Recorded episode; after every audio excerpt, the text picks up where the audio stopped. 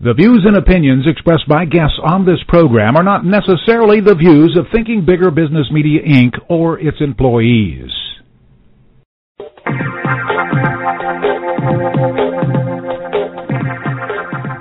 Welcome to Smart Companies Thinking Bigger Radio. Get the inside scoop on how America's most successful business owners transformed their entrepreneurial vision into reality and listen in as some of the top business minds in the country serve up practical advice, tips, and insights for growing your business. Now, here's your host, Kelly Scanlon. Good morning. Welcome to Smart Companies Thinking Bigger. We're happy to have you join us for today's conversation. Let me tell you just a little bit about our guest today, Jack Uldrich. Now, a lot of you are used to business speakers who promise to teach you the latest management style with the latest theory and how that latest and greatest is going to accelerate your business.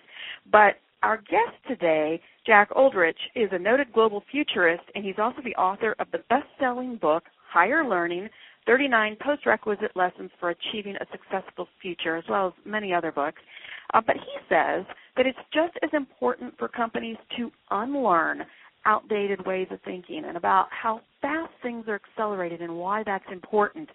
So today we're going to talk with Jack about ways your business can shake off the old so it can be ready for the future. Welcome to the show today, Jack. Kelly, thank you for having me. Absolutely.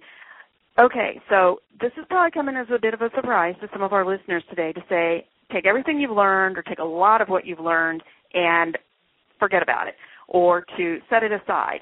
Why why is it so important that we unlearn our old ways so that we can why is that such a critical skill for the future and the future of future success of our businesses? Uh, the reason it's so important is because we're living in an era of accelerating change, and I think that most of your listeners don't have to look too far to see why unlearning is so important. I mean, most likely there's a closed blockbuster store in their neighborhood because they could not unlearn their idea of how to distribute movies.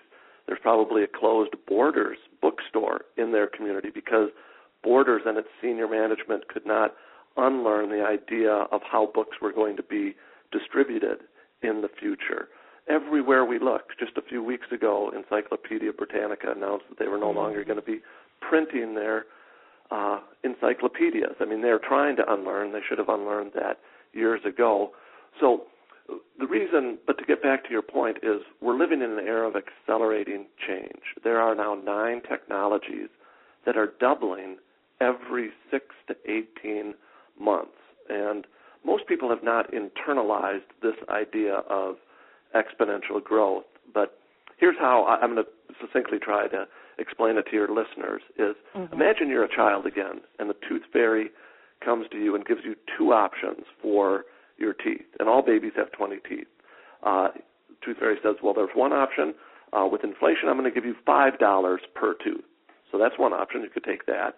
Or would you take a penny for the first tooth, two for the second, four for the third? It keeps doubling. Well, most people take the five dollars because they think that sounds like a good deal. It's hundred dollars. Yeah, hundred bucks, twenty teeth, absolutely.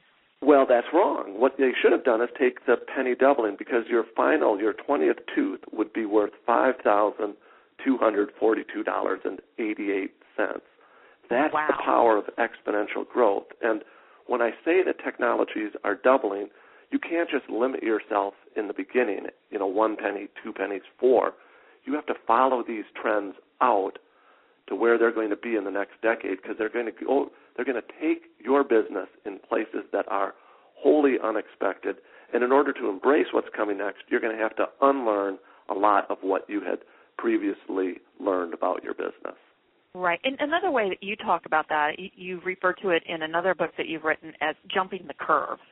And uh, and you talked about 10 different trends that come out of jumping the curve. Um, first of all, is there anything that you would like to talk to us about jumping the curve itself, that concept that would lead us better into the 10 trends that we're going to talk about today, or is it essentially what you've yeah. already set up with? It, with it, it is essentially growth? what I just said, but if uh, I, I would just ask people, your listeners, to to plot out the penny on a graph chart, and you'll see that the curve quickly begins to shoot straight up.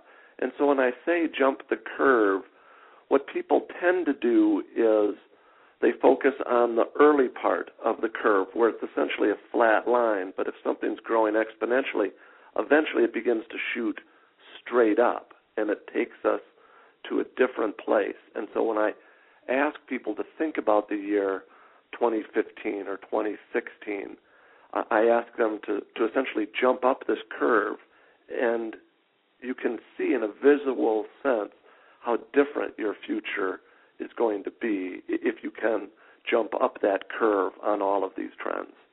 Okay.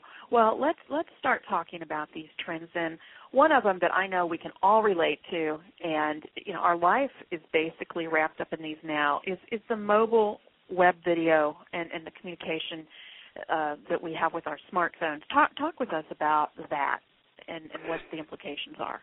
So the implications are really astounding. Last year, Cisco came out with a report that said that mobile web video communication is going to grow 250 fold in the next three years.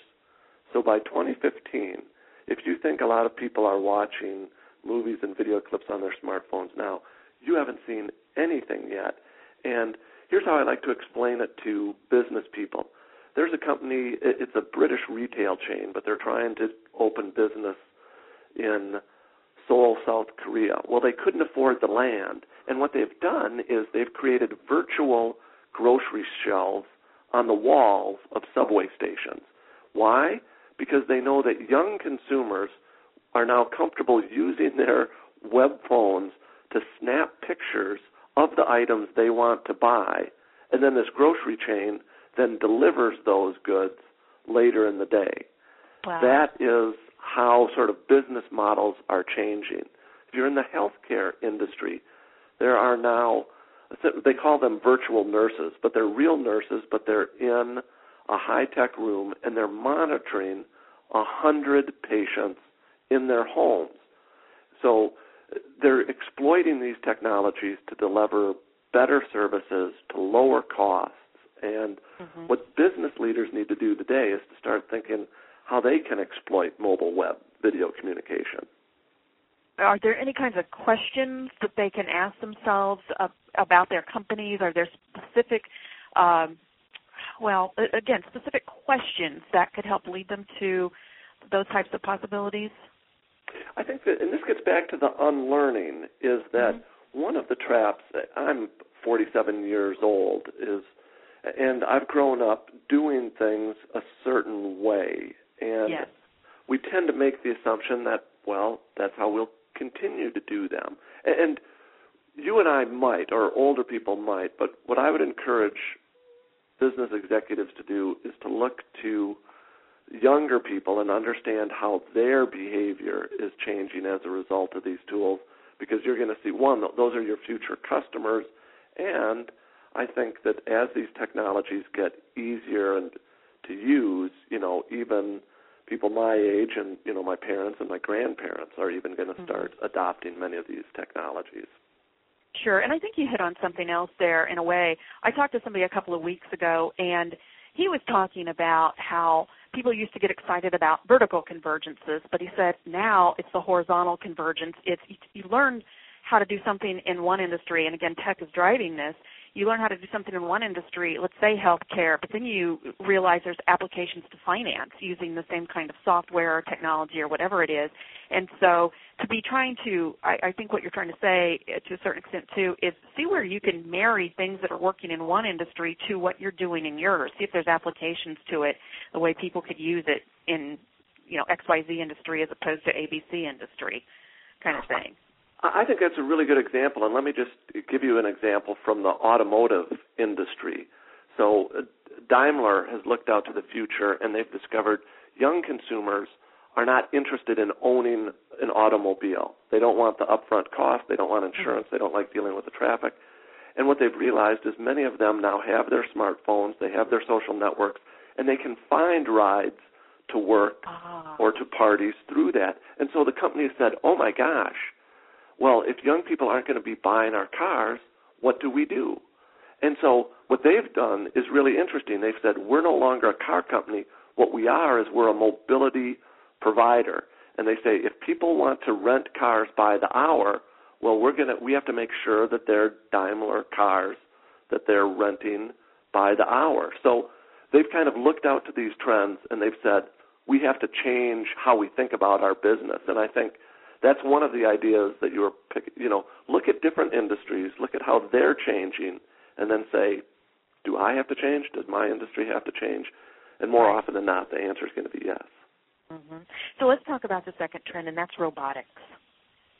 Robotics is a fascinating field. You know, as I said earlier, I'm 47 years old and grew up watching the Jetsons, and I would have assumed that robots would be everywhere by the year 2012. Well, they're not really, but they're coming. The number of robots that are being deployed in warehouses, in hospitals, and on the battlefields is doubling every year. Now, this takes me back to exponential growth. If something just doubles 10 times, it's a thousand times bigger. So going back to that tooth fairy analogy, your 10th tooth would be worth $5.12, your 20th tooth, $5,000. And, and so the, the number of robots that are going to be deployed in America and around the world is going to increase a thousandfold in the coming decade. And if you're in the healthcare industry, if you're doing anything with the supply chain industry, you have to be aware of robotics. And even if you're in transportation, the state of Nevada just last month made it legal to operate a self-driven robotic car. Really? That's how fast. that one.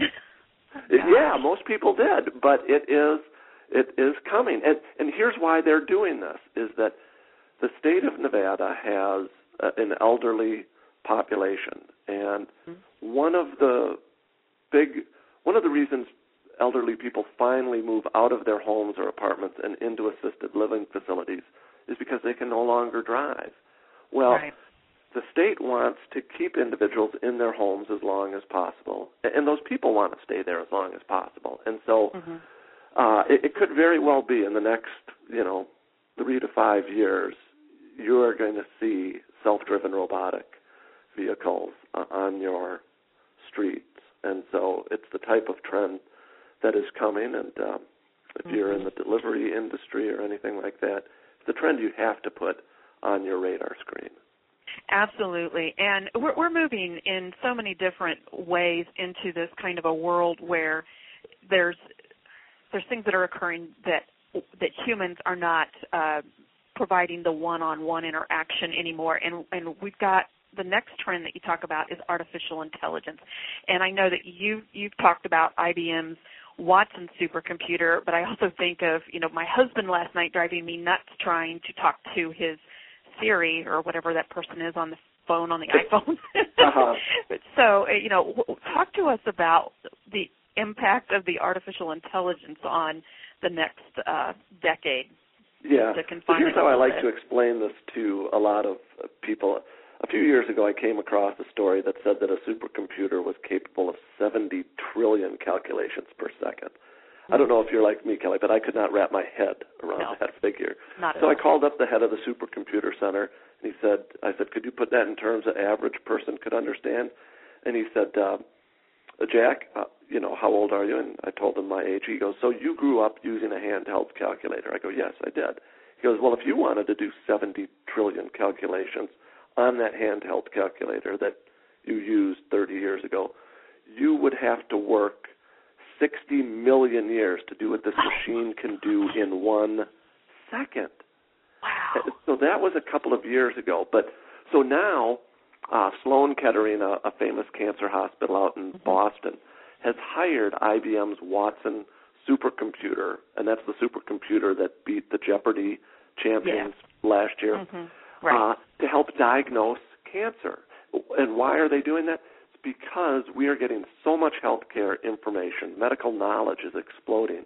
Even your best doctor, your smartest, most dedicated physician cannot stay abreast of all of this information.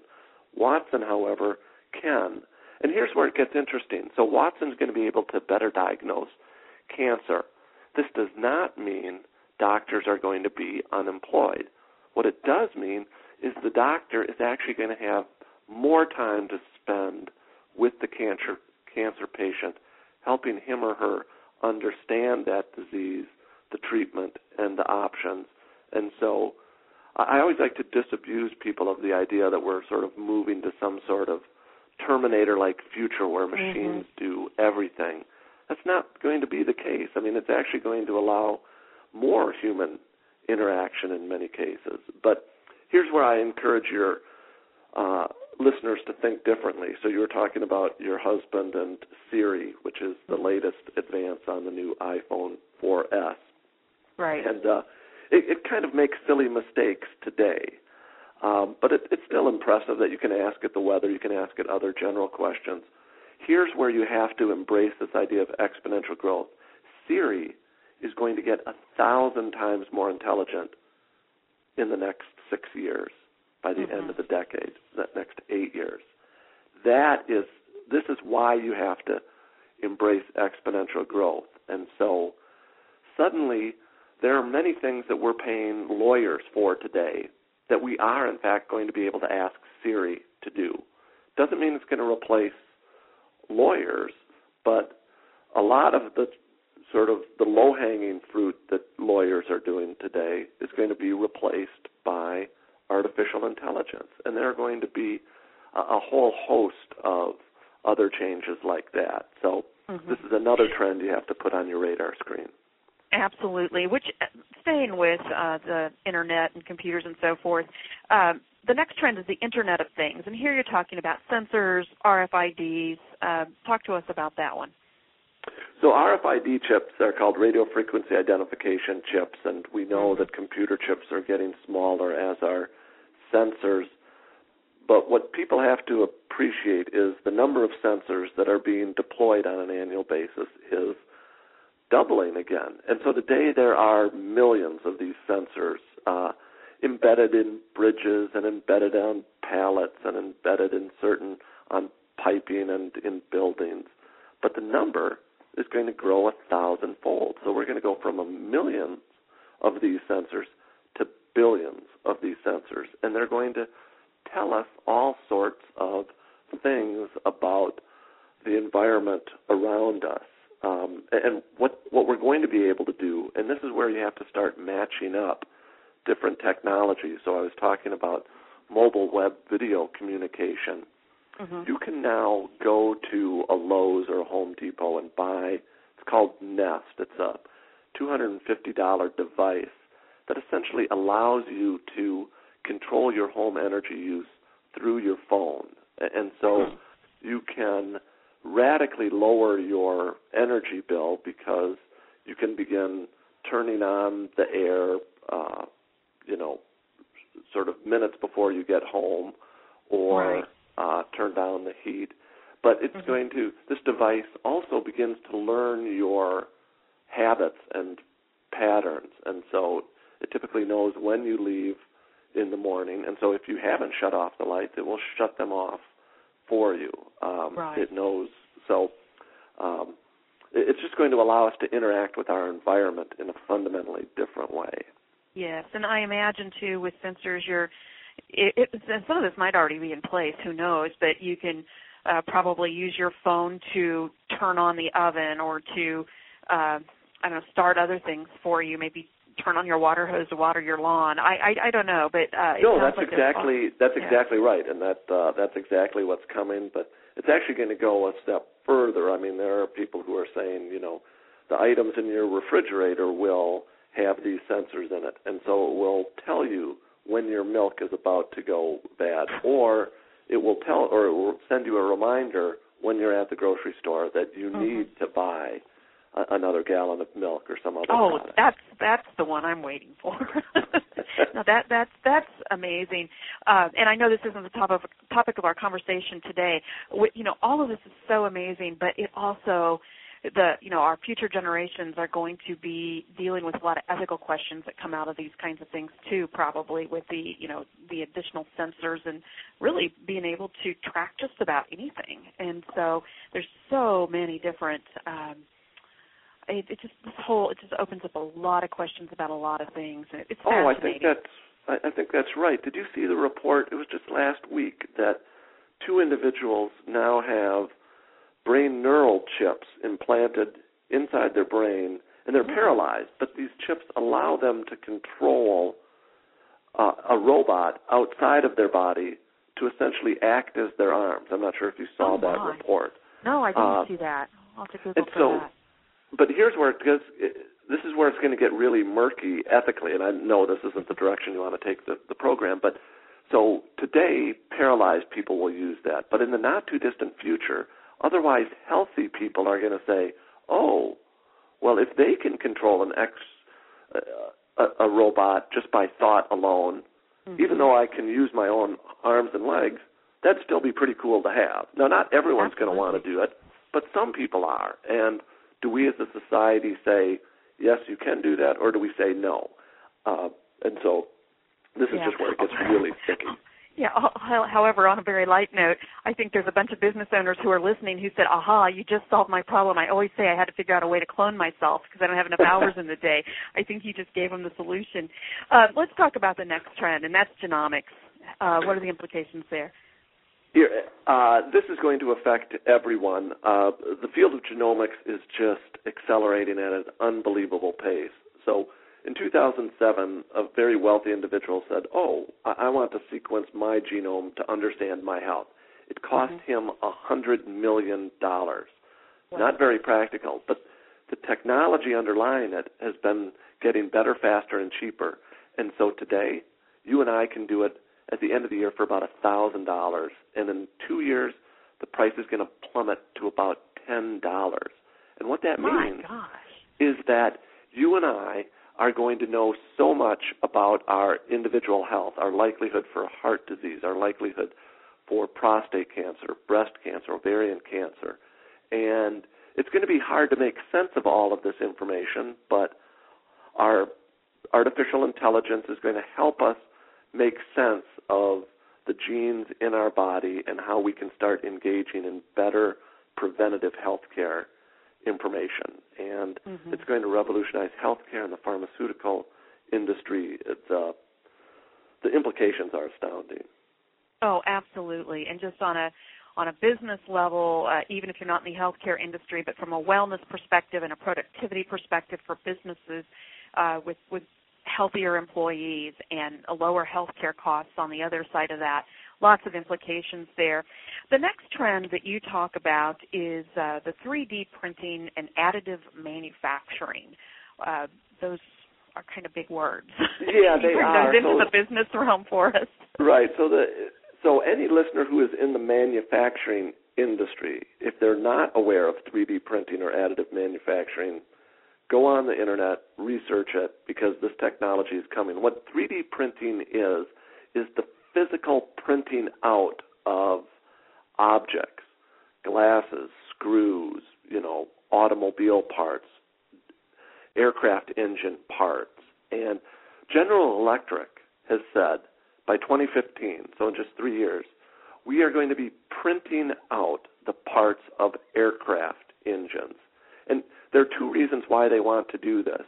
1st mm-hmm. is many of their parts are now manufactured abroad. And for their mm-hmm. perspective, it doesn't make sense to build something in China, then put it on a ship, transport it across the Pacific Ocean, then put it on a truck, and then distribute it to the end user. That's how we do right. things today. What they want to do is they want to be able to pr- print the part right in Kansas City. If there's a, somebody who needs that part in Kansas City, let's just print it right there for them. The mm-hmm. second advantage is if you're printing things layer by layer, there is no waste. You're not taking a big piece of metal and burning it, melting it, stripping it away, and then creating waste. You're only using the material you need. And so it is highly efficient, it's good for the environment, and of course it saves inordinate amounts of money. So anyone who is in any type of manufacturing has to be aware of this uh, technology because it's coming uh, sooner than yeah. most people expect. Absolutely phenomenal. You you gave the example of the automotive industry. Do you is, is that where you see it happening first, or what what industries do you see adapting to that? The you know I do see the automotive industry uh, coming to it first, and there are going to be a couple of reasons for this. I mean, if there are old car buffs out there, and it's a it's hard for you to find a part to your 1965 Mustang. Well, what they're what they're already being able to do is to have the software design of that part, and then you can take it to a company that has one of these printers and print out that part for an old automobile. But of course, they're going to be doing it for new parts as well. But here's one thing I just wanted to mention. It gets back to the exponential idea. So three years ago, these printers cost $100,000. Not very practical for a small, medium-sized business. Today, they're less than five thousand dollars. You're kidding. No. Wow. And and and today they they can only use certain sort of uh materials, sort of plastic materials, maybe some ceramic materials, but we're also learning how to use more advanced materials. And so as we can learn to use new materials, we're going to be able to print out even more objects. Mm-hmm. the- Well, and I, I'm near glad you brought that up because I, I'm glad you brought that up because that was one of the things that I had a question about, and that is what types of materials are, are we talking about? Uh, brass? Are we talking? You know, can I make a doorknob out of it? Uh, but it, right now, it is pretty much limited to plastics. You say? plastics and ceramics, but uh, Ceramics. but we are getting uh, close to uh, some of the uh, the metallic uh, Okay. materials. Wow, fascinating. Um, and the the thing that I want to mention now, and we'll mention it again before we close here, is that Jack is going to be here in Kansas City uh, next month. He's going to be here at the Association for Corporate Growth June 6th and 7th conference, and he's going to be talking about these very things. So if you can't get enough of what he's saying right now, and I could probably spend an hour on each of these topics with him, uh, make sure that you come on out, and we're we're going to give some more details about that as we close the show up today. So make sure that you stay tuned uh, to get those details. Uh, but this, I'd, I'd like to ask a lot more, in particular, about the 3D printing, but we don't have time to do that, and we need to move on to the next one. But still, mark your calendars for June 6th and 7th, and come out and see Jack in person. He's going to be giving a whole talk about this. So the next one uh, that you have identified, the next trend is free quality online education. How does that factor into all of this? First, uh, just for your listeners, if you have anyone who uh, a child who's in grade school or high school and is having problems with any sort of math, there's a new wonderful website called Khan Academy. And this individual, his name's Solomon Khan, and five years ago he started putting online tutorials uh, about basic math problems online. Well, to make a long story short, he now has 3,000 20 minute videos that are of high quality, and every month, 4 million kids around the world are accessing his tutorials to better help them understand everything from basic algebra all the way up to advanced calculus. Wow. Uh, but from uh, an employer perspective, here's where employers are going to have to unlearn is that for years we've grown accustomed to hiring people based on where they went to to school, University of Missouri, Drake University, wherever, and that credential has always held a great deal of meaning. Well, today there's a a new website. Well, first MIT, Harvard, Berkeley are putting courses online for free, but they're also offering certification. And Mm-hmm. What this means is that if a student is self motivated and can educate him or herself for free, and they can then demonstrate that knowledge, does it really matter that they got a degree from a four year mm-hmm. institution? And the mm-hmm. smart employers are going to start saying, I don't care where you went to school, before I hire you, I want I'm going to give you a test and you have to demonstrate you know your knowledge. And if you learned free online, I think the smart employers are going to start hiring people without formal academic degrees. This really challenges people's conventional thinking, but I am convinced this future is coming. And it, let me just tell you a short story. So Sure. last year, a fellow, one of the world's best roboticists, was teaching at Stanford University, and every semester he taught 70 students at you know fifty-five thousand dollars a year. He said, "This is insane. I'm going to teach. I'm going to put all my content online for free. 160,000 students took his class last year for free. Wow. And 30,000 of them passed the test at the end of the year. Mm-hmm. So again, if you're looking to hire someone in the field of robotics, you know, sure, I, I'm sure Kansas State, you know, does a fine job, but many of these people who are self-motivated are just as smart, and we have to start thinking about how we um, think about hiring people in this future. Yes.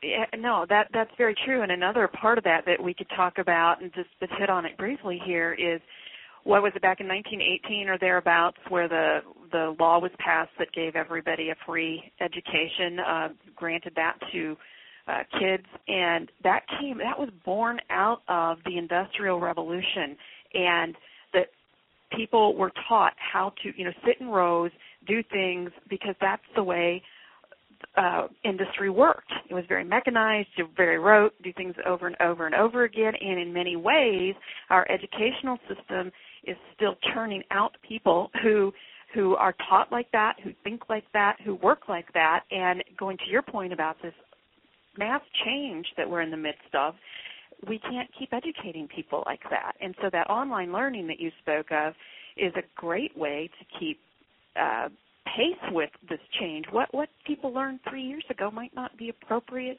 two years from the time they leave. So it's it, everything has to change. You're absolutely right. Yeah, and if, and here's where I want to talk about unlearning again. Is that I know that some of your listeners are saying, "Well, there's just no way you learn as well online as you do in a physical classroom," mm-hmm. and that's not true. There are many scientific studies that now demonstrate not every child, but a large percentage of children actually learn better online than they do in class. And the reason that is, is because they can stop the video, they can rewind it, they can go back. They don't mm-hmm. feel embarrassed about asking questions online, where they do feel embarrassed asking questions in the classroom. And so we cannot let our our past biases keep us from seeing how some of these changes are, are going to take root, regardless of whether we like them or not. Right, and they're they're major, very major. Uh, gamification, the next trend. How's that going to affect us all? So gamification is again, if uh, I have uh, my kids are 11 and 13, and like many parents, I'm just convinced they spend too much time on their uh, playing video games and and they do, and I try to limit them. But mm-hmm. what we have to recognize is that here's what video games do really well: is they've somehow figured out how to. If you make a video game too boring, kids quit. If you make right. it too difficult, they quit. Video games have found this sweet spot where it's just difficult enough to keep the child engaged. And as they're engaged, they're learning something new, how to get to that next level. And so now smart employers are saying, look, the world's changing around us so fast, and I need to keep training my employees to do what's coming next. Is there a way to use some of this gaming technology to help my employees educate themselves about how to do the next task? Uh, so that's one aspect of gamification. The other interesting aspect of gamification is um, people are using games to change behavior. Insurance companies now want people to exercise more and eat right. And now that most of us have smartphones, is there a way to make some of these daily activities almost like a game? And what they're finding is if you just have the game on your phone, you don't really participate that much. But if your neighbor or your best friend is doing that same game to walk, mm-hmm. you know, 3,000 steps a day, suddenly there is this sort of this competitive aspect, and people Absolutely. are exercising more. They're watching what they eat. Uh, they're creating games for home energy use where neighbors are competing with one another to reduce their utility bills. And so this, this is how gamification is, is being used by businesses to to help their customers save money or to get them to engage in positive behavioral changes. Yes, and when you talk about the exercising, using that as an example, uh, some of the early uh, introduction of that was the Wii. Look at all the people who, um, and still do, exercise using the Wii, and it made it a game. And uh, uh, didn't get me to to move off of that off of that but still it's there's a lot of truth in what you say there and what i want to wrap up with today as far as the trends go is uh, the one you talk about, and I think a lot of our listeners probably would be interested in too, is the business analytics and the data mining. Uh, so important. Right. You're going to be hearing more and more, and it will come under the term of big data, data mining, business analytics, as we have all of these sensors and as we're collecting more and more information about our customers, about how they're using the products, about the world around us we're able to sift through all of this data and come to real insights. And I'm just going to tell you one story. So, a year and a half ago, McDonald's hired a whole bunch of consultants, and what they were interested in doing is they wanted to sell more shakes. And uh, so most of the consultants said, "Oh, you have to make them colder. No, make them more chocolatey. No, make them thicker." Only one consultant looked at the data and do you know what the data showed? Do you know when most people in urban areas buy shakes from McDonald's? It's before um, 8 a.m. in the morning. Yeah. I was going to say and, breakfast. Yeah, go ahead. It, and to many people, that is entirely counterintuitive. But mm-hmm. the data wasn't lying. And once they came to that insight, they said, well, what's this all about?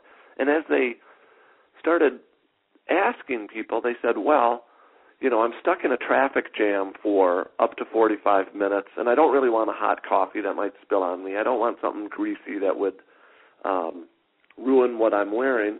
All I want is something that will sustain me for 45 minutes, and that's why we're buying shakes in the morning.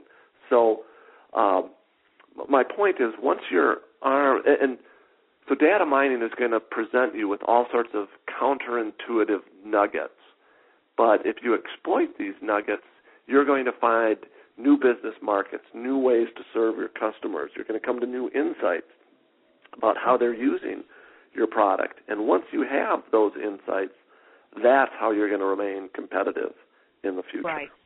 Absolutely. And as we close up here today, I, I, absolutely want to get in the information about the upcoming conference. But are there any closing thoughts about everything that you just said that you would like to, if, if there was one thing that you wanted to reinforce to our listeners today, what would it be? Technology is changing consumer behavior, and it's going to require us to unlearn. And I want to go back to your Wii example. Do you know what the mm-hmm. fastest growing demographic of the video game market is today? People um, over 45. Yeah, people over the age of 55. 55. That they're now wow. video gamers, and yeah. we don't think like that. But the future, uh, the past has already told us that behaviors change in unexpected ways, right. and so use that as a metaphor to say there are going to be new technologies that are going to require that are going to allow your grandma and grandpa to be doing things that you might not expect. And if you can be right. open to those opportunities, you are going to find new successful businesses in the future. Yeah, and and the rate of change is just it's it's not going to stop. I mean, if you don't embrace it, you're going to get left behind because it's it's accelerating. It's not going to stop. And you give a great example about a piece of paper that illustrates that. If you can't get your arms around the idea of the pace of change, your example of folding the piece of paper is is a wonderful way to do that. If you could yeah. So I, I I will in fact close on this message. So I always tell my audiences you have to keep an open mind to things that sound impossible but they're going to be eminently possible because of exponential growth. And I use the paper example. If you could fold a piece of paper in half 50 times, it's physically impossible to do, but if you could do it, each time it would get smaller, but it would also get twice as thick, right? Mm-hmm. And so I ask my audiences, how high do you think that stack would be, or that paper, after 50 folds? And some people say a few feet, some people say as high as the ceiling, a few people say a couple, you know, a mile. The answer blows people away, but this is a mathematical fact. The answer is 62 million miles. That is the radical power of exponential growth.